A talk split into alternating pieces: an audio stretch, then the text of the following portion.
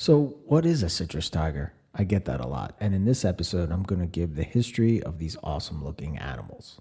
Welcome to Carpet Cliff the supplementary podcast to Morelia Python Radio. The goal is to share with you all things carpet python. We hope that these bite sized episodes will help with some of the misconceptions that are sometimes associated with these snakes and share with you everything you will need to know to be successful with these animals. Let's get started.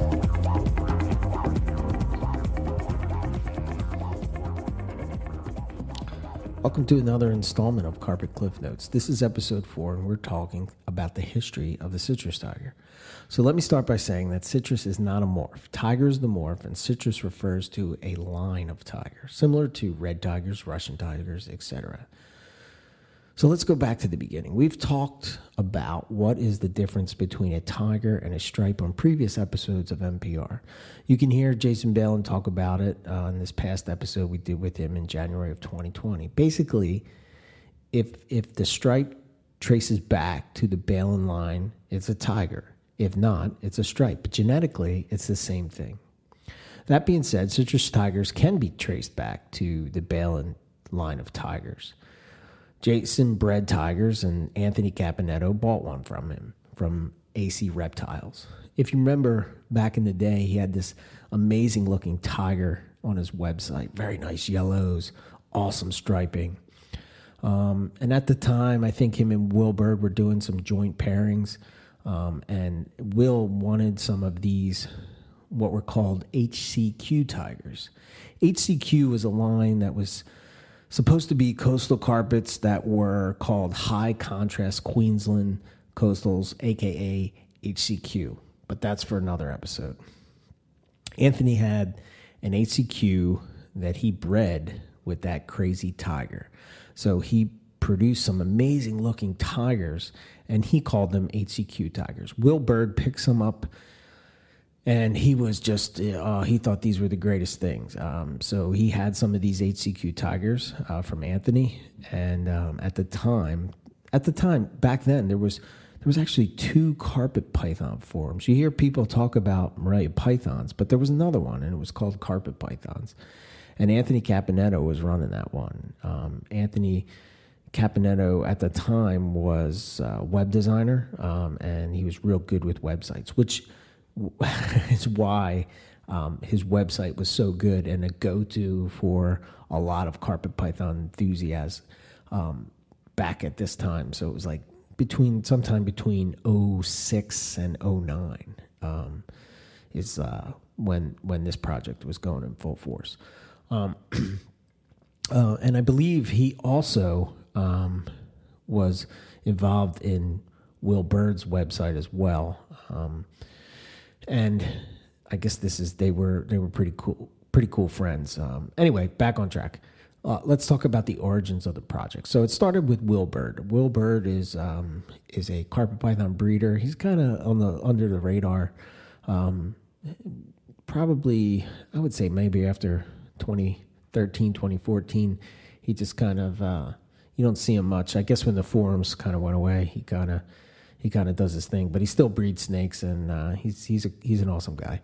Um, but it started with Will. Will picked up this carpet that he got from Brian Taylor, aka BT, from Reptile Radio, which actually was the inspiration for Morelia Python Radio. Um, so Brian was a purist and mainly worked with the Van Vetter line of jungle carpets. He picked them up from a breeder. Uh, her name was Jane McPherson. Jane also sold BT an animal that she labeled as a reduced pattern jungle carpet. However, BT started posting up this snake on Morelia Python forums, and people told him that it was a coastal and not a jungle.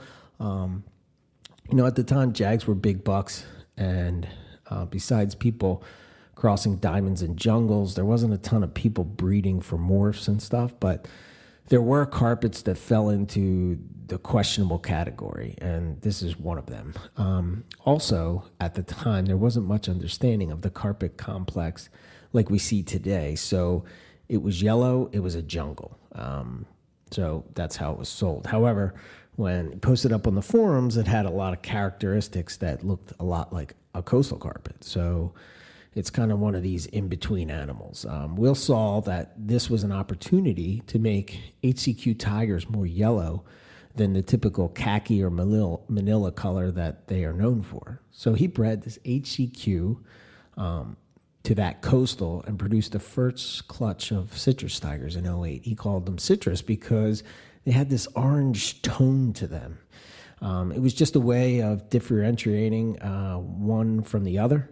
Uh, this was around the same time that I started getting heavy into carpets. Um, I went to his site, Will Bird's site, and I saw these citrus tigers, and I had to have them. So I bought a pair in 09 uh, for $1,500. Um, so this was the second clutch uh, that uh, Will did. Um, this is my original pair, and the female is the one that uh, I produced all my citrus tiger het albinos, uh, other morphs, and straight citrus tigers. Um, there are a few other people out there that pick some up, but uh, after I got the pair, I grabbed all the others that he had, which I believe was uh, 2.3. Um, they were not as striped, but amazing color. Um, some had stripes starting, but not 100%. Um, I was excited about this project. Um, that when Will went, I, you know, I, I, I just had to have the best that I could of these tigers. Um, so Will bred them again in in um, 2010. I bought pretty much the entire clutch. He held back a few. I got the rest. Um, on a side note, he lost some of his holdbacks, and he's not in the project anymore. This is why it's so important to hold back some for for your future breeding stock.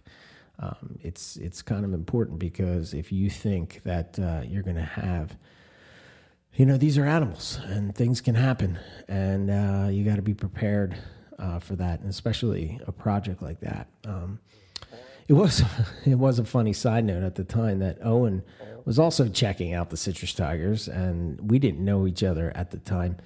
And um, Will had a system uh, on his site that when you bought an animal from him, he put a thank you and you know on the picture and put your customer's name. So Owen was trying to figure out who the hell this Eric Burke guy was, and uh, he was ready to to kill me. Um, but my back on track. My plan was to refine the striping from the original line and also breed these into other morph projects like albino. My thought was that because they had such high contrast that it would translate into an amazing striped albino, like would blow your socks off. Besides keeping the line going, this was one of the main goals that I had with the project. So I've to date I've bred citrus tiger to citrus tiger. I've bred citrus tiger to Ted Thompson line of tigers. I bred citrus tiger to albino. I bred citrus tiger to super caramel zebra jags. I bred citrus tiger to caramels and I also bred citrus tiger to granite jags.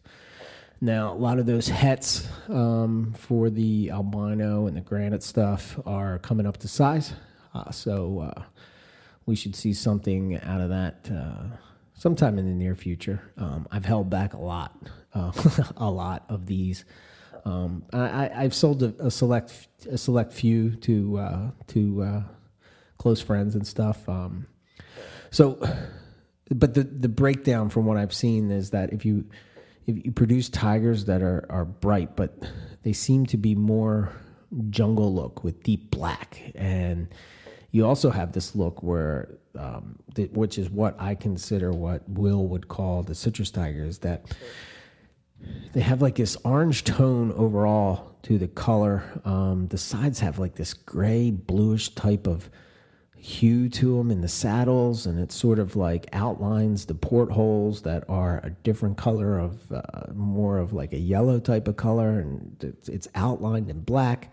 Um, it's just that they're just really, really nice. It kind of reminded me of a Tiger retic at the time, which I, you know, I always loved the way they looked, but I didn't like the size. So to me, this this this project was uh, giving me that same uh, look without the size. Um, but they're just spectacular looking snakes.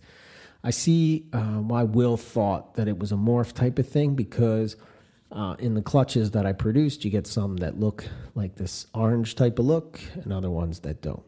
Um, but I just think it's like line breeding for jungles uh, for yellow. You know, like if you're breeding for yellow in jungles, you're going to get yellow jungles. Some will be really yellow, some will be not as yellow. It's just like, uh, I guess it's like a polymorphic type of thing. Uh, other than me, there are a few people uh, that have animals from, from me or Will, which uh, nobody that I know has them. Um, the project is gone, just straight citrus tigers. Will doesn't have them anymore because he sold out of all the babies and his adults have since passed. Um, my main female is now 11 years old and she is just as nice as when I got her. She is hands down probably my favorite snake in my collection. I have had uh, another female uh, that I produced in 2018 that looks exactly like her. So my hope is is that she will be, um, you know, coming up so that uh, I'll have two females in the wings. Um, this is the first shot this season is the first shot for me uh, to produce the albino citrus tiger. Um, there's a few other, I think there's three other people. Uh, there's uh, Riley Jimison, and um, there's also, uh, well, actually, there's just three people that can do it. Me, Riley, and uh, Chris Salemi uh, are the, oh, and Owen, Owen McIntyre. He's also, I don't know if he's putting his together or not, but but he has a shot at doing it. It's a fun project and that I'm super excited about. And uh, they're they're really beautiful snakes. And hands down, when I take them out um, and show people, uh, they're just blown away. A big chunky head, um, and and the thing about them is they stay a pretty decent size. I mean, my female that's 11 is maybe four foot, um, and she's she's chunky, you know. So, uh, you know, I don't know if that's the it might be the coastal, uh, you know, uh, influence or the HCQ influence. You know, um, the thing, the thing I guess that steers people away uh, from the project if they're going to work on tigers is they're looking for, um, you know, quote unquote pure tigers. Um, there's the two animals that are questionable um, in lineage. Uh, so you know, you got the HCQs, which are somewhat questionable uh, on the purity, and then you have that uh, that one that was sold as a jungle, but uh, was referred to as a coastal. Now, I put uh, a little blog up over on uh, um, and uh, you can see uh, some of the pictures and of what I'm talking about. But it's an amazing project, and um, I don't know. Hopefully, I will have some to eventually sell in this upcoming 2020 breeding season. So if you know me, if you know EB Morelia, you know how much I love the citrus tigers.